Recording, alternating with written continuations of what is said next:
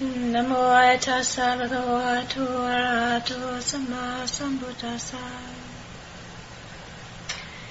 Namo tassa bhagavato arahato samma sambuddhassa. Namo tassa bhagavato arahato samma sambuddhassa. Buddhang dhammang sanghang.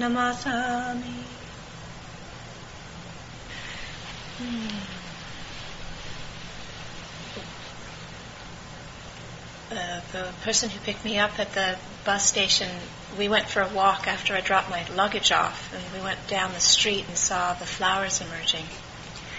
And you know, this is kind of the first few days that I've been able to walk around without a hat on and wool socks, and I have this long fleecy thing that usually I live in from October until May, and this is March, and I took it off, which is like really celebration time. And as we're walking, you know, we can just see these flowers bursting through the ground, and they're incredible color, spectacular color against the dry leaves of the stuff that had died in the autumn and against the earth colors. And so, you know, the emergence of life, and I can see myself being pulled into the joy of the color and the joy of the emerging warmth and spring and the vitality and life that comes with it. And so it's an interesting um, uh, contrast because the the theme of the talk that I wanted to speak on tonight was um, suffering. And when you're walking down the street and you see these beautiful flowers, it's like, where's the suffering? You know, where can you find it?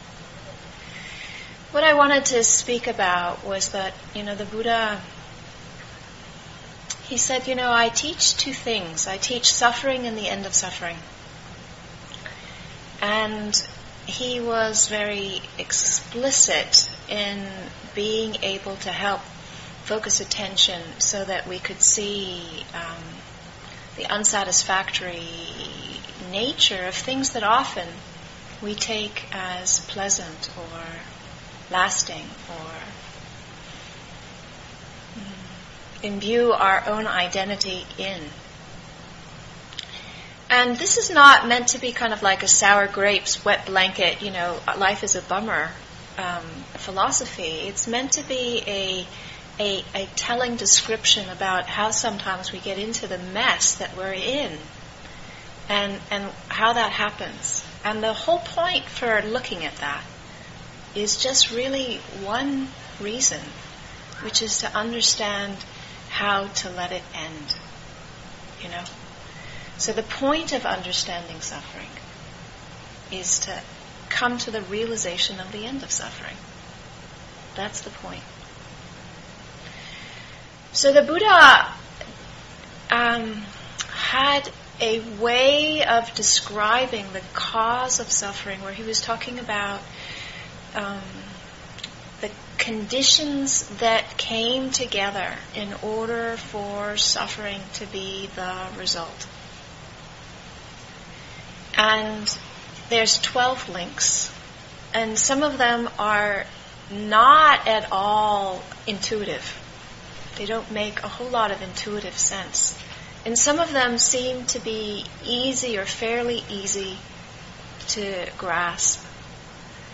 And so when we start the cycle with ignorance being the primary cause, which is shaping the way that we are looking at things, then it tends to follow a certain result. And that result is, is that when we experience life, whatever it is that we're experiencing, the many different kinds of things that we have to deal with, then what comes as a result of contact with anything, with a sight or a sound or a thought or a memory or a body sensation, is a feeling.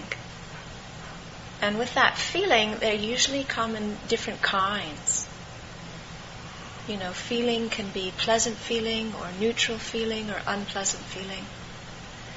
But when ignorance is present in the cycle, then what happens with these feelings is, is that we want what we like and we want to get rid of what we don't like. And we space out or zone out or disappear or numb out with the stuff that's neutral.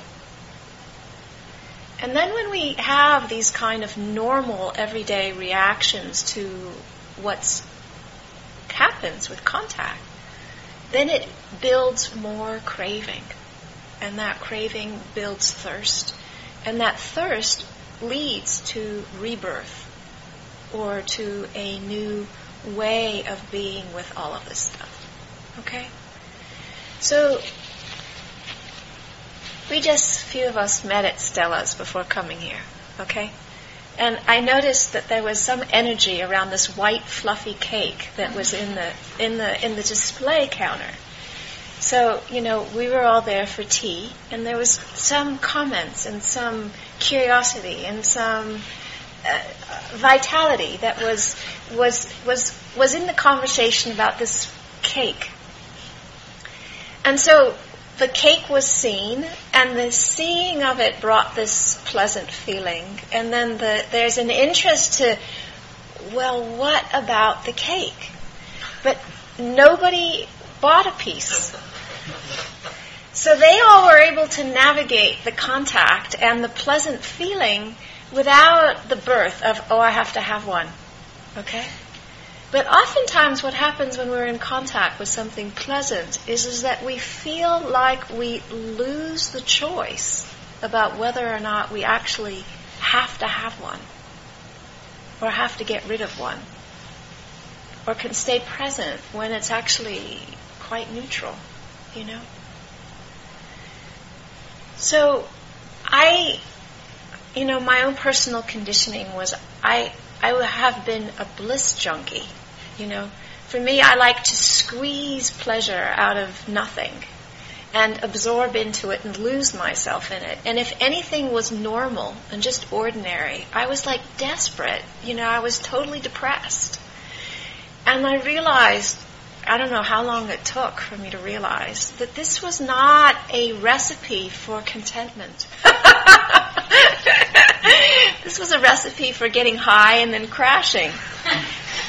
because I would look for pleasure in things, and then when I couldn't find it, or stuff was just the way life is a lot of the time, you know, I found it intolerable.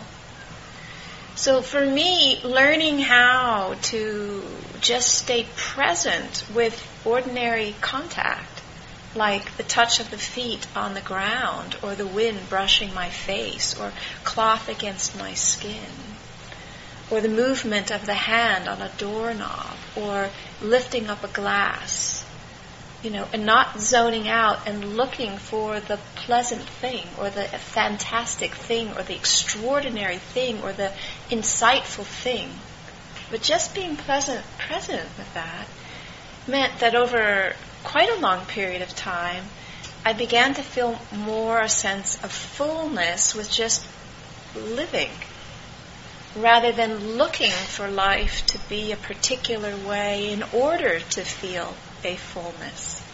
Okay? So, now each of us are going to have our own mechanisms, you know, and there's going to be things that we collapse around and things that we fall into and things that really get us revved up and angry and furious. And, you know, what we need to learn how to do is to stay present with our own mechanisms and to see that life has a way of bringing us the things that we need to work on in order to continue to test and refine our choices. Okay? So the cycle goes, we've got ignorance, and then there's there's some things that are not so intuitive to understand, and then there's contact, and then with contact there's feeling, and with feeling there is craving, with craving there is a thirst, with the thirst there's a birth. And we can see this as not only just about having babies, this is about what we do with our thoughts, you know? The way we think can lead into a birth of a whole mind state. Okay? We can see that coming through that way. And then once there's birth, there's old age, sickness, and death. And death is suffering. Okay? And so when we have somehow got ourselves into this cycle, then we end up back again at death, and death is painful, and suffering then brings us to the next choice. And the next choice is, is that when we're suffering, do we move towards the things which are our habits around suffering? To placate suffering? To distract ourselves from suffering? To give ourselves pleasure instead of feeling the suffering? Which all cause more suffering. Or do we gather the courage and the intention and the factors that are needed in order to then allow the suffering to be a platform for investigation, for discernment, for faith, for conviction, for insight, and for letting go. And there's a choice. At every moment of suffering, we have that choice. We can fly ourselves back into the wheel again, or we can use the suffering that we're experiencing in order to say, there's been enough suffering. There has been enough suffering. What is the way out of suffering? So when we're in a place of sorrow or suffering or challenge or grief or loss or something has gone through a cycle and is finished. You know, many of us loop into I'm effectively useless. You know, we turn it back into a kind of self hatred loop that repeats itself. This is another suffering. This is not furthering, it's not liberating, it doesn't give any insight into how we got in the, there in the first place and how we can get out of there. Another habit pattern that some of us have is, is, is to absorb our attention into something which is pleasant or distracting so that we don't have to actually attend to what it is that we're feeling. And we have 10,000 varieties or a million varieties or a billion varieties. But the basic theme is not to be here now. you know, and addictions fall into that, substances fall into that, sexuality falls into that, obsession with work falls into that, disappearing in the internet falls into that. You know, there's many different ways that we can do the same thing, which is not to be here now, which is that there's something that is paining, that's hurting, that's tender, that is calling for attention that's asking to be met, received. And we don't want to go there because it hurts. There's two kinds of suffering. And one kind of suffering is the suffering that leads to more suffering. And one kind of suffering is the suffering that leads to an end of suffering. And when we're able to touch the pain of having just gone through one whole cycle and meet it with compassion, meet it with courage, the courage of willingness to stay present with things as they are.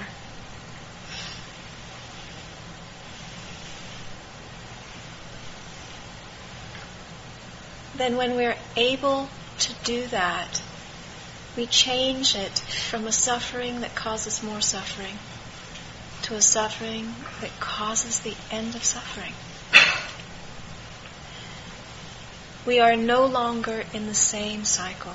We are moving out. And the way of moving out is to move in, is to touch it, to know it, to be responsive to it and through that to see the different conditions that have arisen that have given rise to this cycle.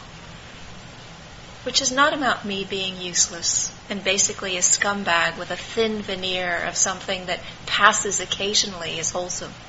You know.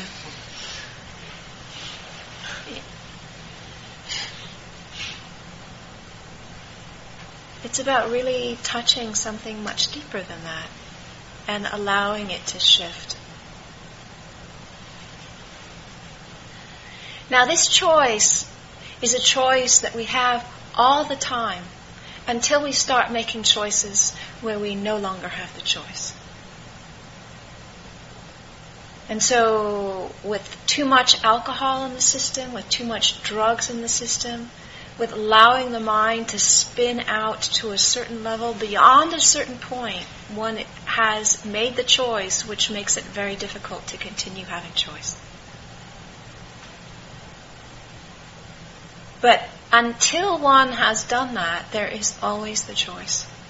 At every juncture where there's any kind of flavor or experience of sadness or sorrow or grief or pain or depression or loneliness or emptiness or longing or wanting things to be other than the way they are, there's always a choice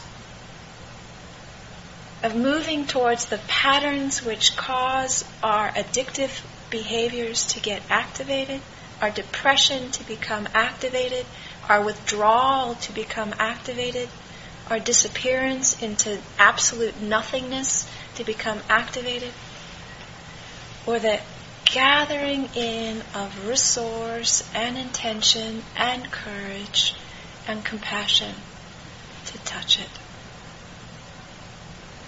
to meet it, to receive it.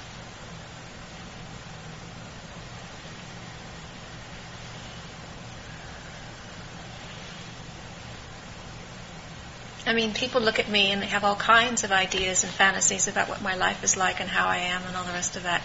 And sometimes people say, You look so happy. You know, depending on the situation and my mood and how flippant I want to be, depends on how I respond. But sometimes what I say when people say to me that is, yes, I know how to suffer well.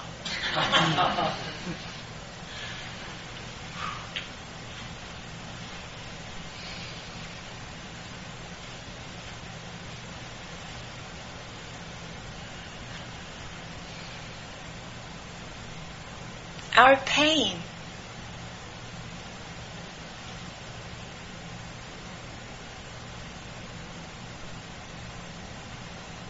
It's our access to our depth.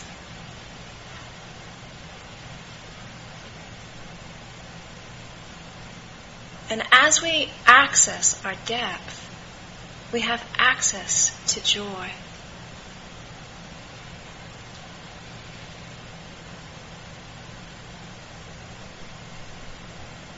And yet, we have to be very skillful sometimes with how we meet this stuff because sometimes it's very deep. And so the whole understanding about what is the right way of contemplating becomes very contextualized with the different kinds of suffering that we're having to navigate. Somebody sent me a link and I put it on the Facebook and I was intrigued that there was such a lot of comments about it. And it had to do with the ways in which meditation can be harmful. Did anybody see that link? Eric did. Yeah. So it's on the uh, Awakening Truth Facebook site, and I think I also posted it on the Against the Stream site. Somebody was doing a PhD dissertation defense around um, trauma and meditation and talking about with trauma, there are ways in which meditation can be absolutely contraindicated. Because to put a person into a silent space without any contact with another person, you know, to ask them to be still and to focus intensely on the pain is the wrong thing. It's absolutely not what's needed. What's needed is to know how to touch the pain and move away from the pain, and to do that in something which is incredibly safe and very connected to somebody who's warm and friendly and holding and helping. Because with trauma, we don't want to go skydiving into the stuff that's been stuck in our systems. You know, we need harnesses and safety ropes and reverse gear and something that is loving that holds us. And so it's been my interest for a long time now to see if there's ways in which I can help support communities to begin to locate what's the kind of stuff that needs particular holding and what's the kind of stuff that actually responds really well to silence and prolonged investigation by oneself. Because if one is not careful and is trying to use the idea about the more that one meditates, the better one is, and the better that is one's going to be able to transform, then sometimes one is exacerbating or compounding something that really needs a different approach. So there needs to be a certain amount of skill and discernment. And it isn't a one size fits all. And what's needed is really a compassionate response to what's arising. Rather than a kind of, well, it hurts, so therefore I have to shut myself in my room by myself for X amount of hours until it shifts. You know? Sometimes that's not what we need. You know? So in this group, I have told before, but I don't know how many of you have heard me say that, you know, sometimes I've experienced myself being knocked by something and I regress into a very, very early age. Now, if I hold the image of the fact that I am an adult, now I'm 50. I'm 50 years old. Can you imagine? So I have an adult body, and if I hold the image that that is the way that I'm supposed to be, and I'm dealing with something that is actually quite young that's emerging, and I don't respond to that in an age appropriate way, it can take weeks to sort itself out. I mean, unbelievable amounts of time. But if the wisdom faculty can recognize that something got triggered and is very young and relate to that in an age appropriate fashion, then it can be just a question of minutes before things shift and I'm clear about what's happening and can able to process it. So with a very, very young child. You don't put them in a room by themselves and tell them to figure it out. You know, they need symbols, they need nature, they need hand holding and cuddles and affirmation and encouragement and a lot of warmth.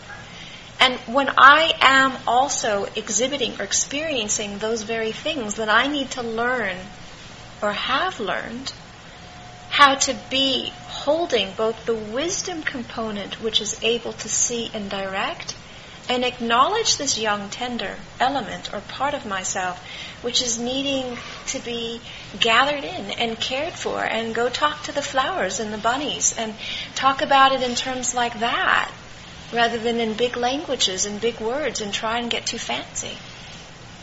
You know? And the faster I have been able to locate things like that happening and respond appropriately, then the quicker it shifts and I am able to process what's happening in the age, body, mind, or whatever that I'm dealing with. I mean, normally I don't relate to myself as having an age, you know. But it's when we have an idea about how things are and therefore how we are supposed to relate to it, that we get all jumbled up and twisted up into a pretzel, and it can take ages to sort out. Now, this itself is quite a skill to be able to hold both of those things. I'm not saying that this is beginner, you know, fresh off the mat kind of first week meditator kind of stuff. It's taken a long time. But I was motivated to do it because the suffering that I was experiencing was not responding to just observing what was happening, which is what we do in meditation, and not interacting with it. So for me, the suffering allowed me to explore skills and tools and resources which were beyond the immediate scope of the Vipassana meditation model, which is just watching things and not believing the story around it. For me, my interest is waking up out of suffering. That's my interest. And at a certain point, I realized that there are other tools that I needed as well to augment and support my journey.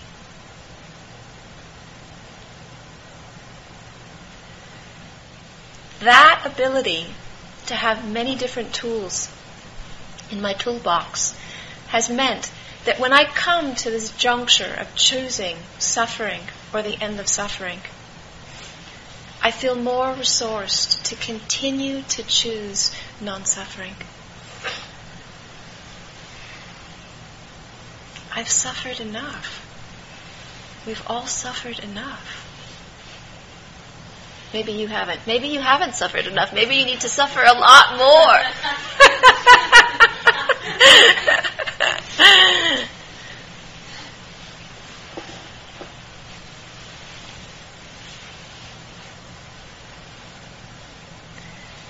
So the Buddha taught suffering and the many different ways that we can experience it. We can experience it in our bodies. We can experience it in getting older. We can experience it in sickness. We can experience it in the process of dying. We can experience it in change.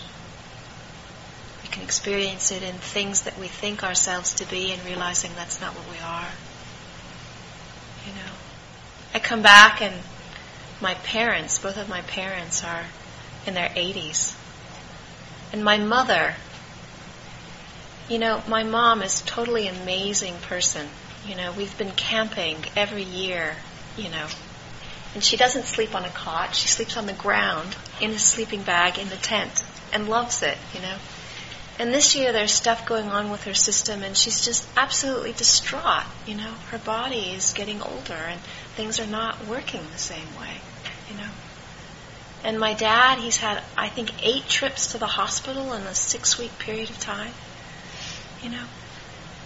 And it's just really hard for both of them. It's just really scary, you know, navigating this stuff. And yet, this is what happens. You know, our bodies get older and they break apart. Yesterday, somebody came and offered the meal. He's got walking pneumonia.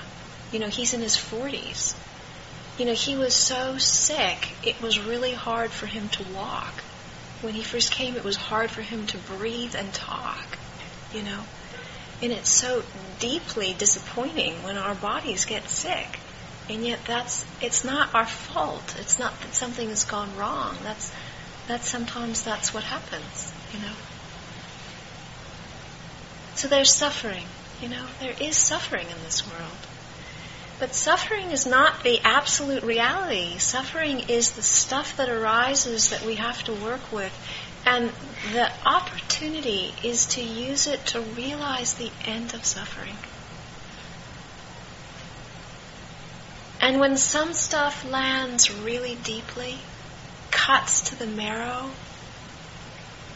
it takes a lot to get underneath that stuff and let it settle out.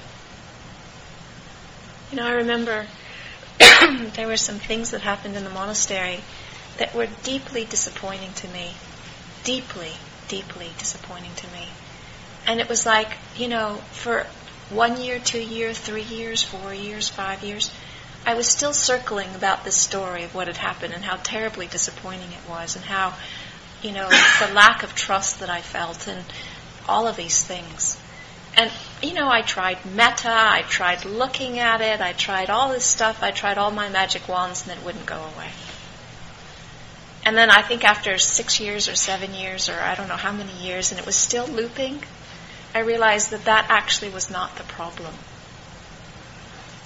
The problem was this looked a lot like something else that was actually deeper and bigger and something I had never attended to.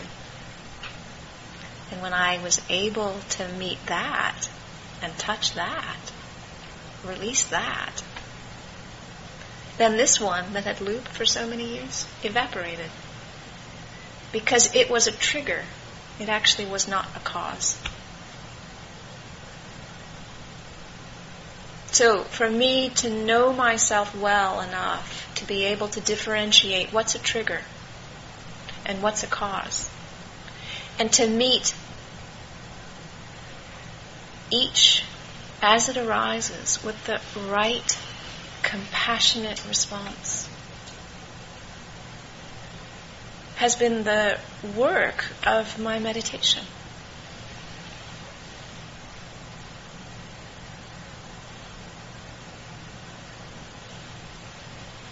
So I take a lot of pleasure when people look at me and say, you know, with this kind of plastic smile on their face, you look so happy to say, yes, I suffer well.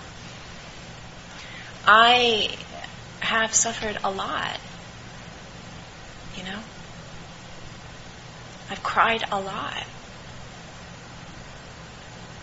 And yet, that has never been something that has taken me away from my deepest longing and aspiration which is to wake up out of pain and out of suffering.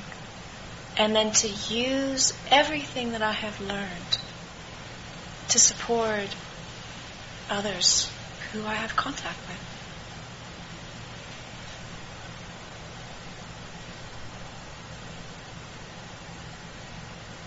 Now those are my PhDs. My pools of tears are my PhDs. because somehow there was the willingness to meet them and to allow the meeting to be something that would transform me and transform it. And that has been my experience. There isn't anything that I have been through that hasn't somehow yielded tremendous fruit and blessing. And I've been through a lot. I can imagine we all have, actually. I don't know anybody who's got easy on their ticket from word go until now, you know? But the difference is, is, is that what happens to us when we have that and how we respond and what choices we continue to make. And so certainly seeing the Eightfold Path as bringing together the supportive conditions to continue to make the choice to use whatever is arising to realize the end of suffering. Very important. And what I see more and more in our contemporary society is the kind of centerpiece of that Eightfold Path is the web of connections that we feel in community with like-minded people. That's where we get our strength when we don't feel it ourselves.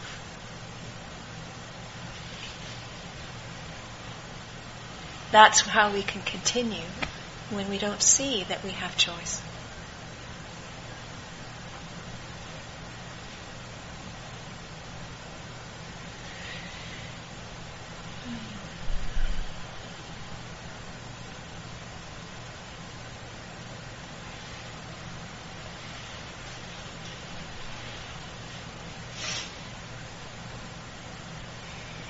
So when I speak, I speak from my own experience, and my intention is to speak in a way that supports your own furthering, your own awakening, your own investigation, your own inquiry. My request is, is that you don't believe a word that I say, but you use what I offer for your own contemplation, investigation, and see what resonates see how it lands with you, how it's relevant or not relevant. And from your own sense of feeling the rightness of something, to continue exploring and investigating what that looks like for you in your life and how that works. So I would be interested to change the format now and stop talking and open this up and see, you know, I put forward a lot of different things. You know, how does that fit for you or feel for you or resonate with you? What's alive for you? How are you working with this stuff? Where do you get knocked out of balance and where is it clear? Where do you give up your choice?